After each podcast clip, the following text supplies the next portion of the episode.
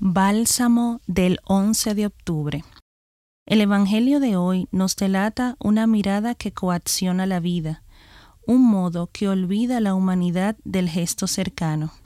Jesús hace un gran gesto, compartir la mesa con quien ama, con sus hermanos, y al compartir la mesa ofrece su vida, entrega un gesto íntimo de comunión con los otros.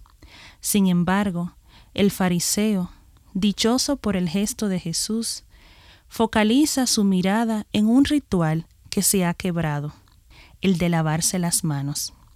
La indignación toma voz en la expresión de Jesús cuando lo llama necio. ¿De dónde viene esa expresión? ¿Cuáles son sus raíces?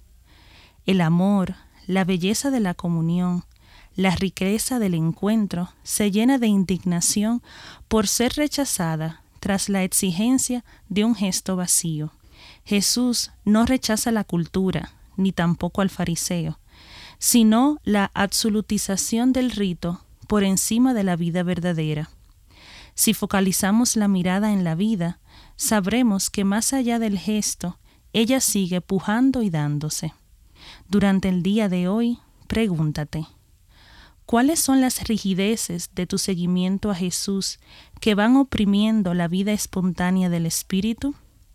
En esta reflexión los acompañó Carla Guerra y en la voz Aura Camilo, religiosas del apostolado, colaboradoras del Centro Pastoral San Francisco Javier de la Pontificia Universidad Javeriana.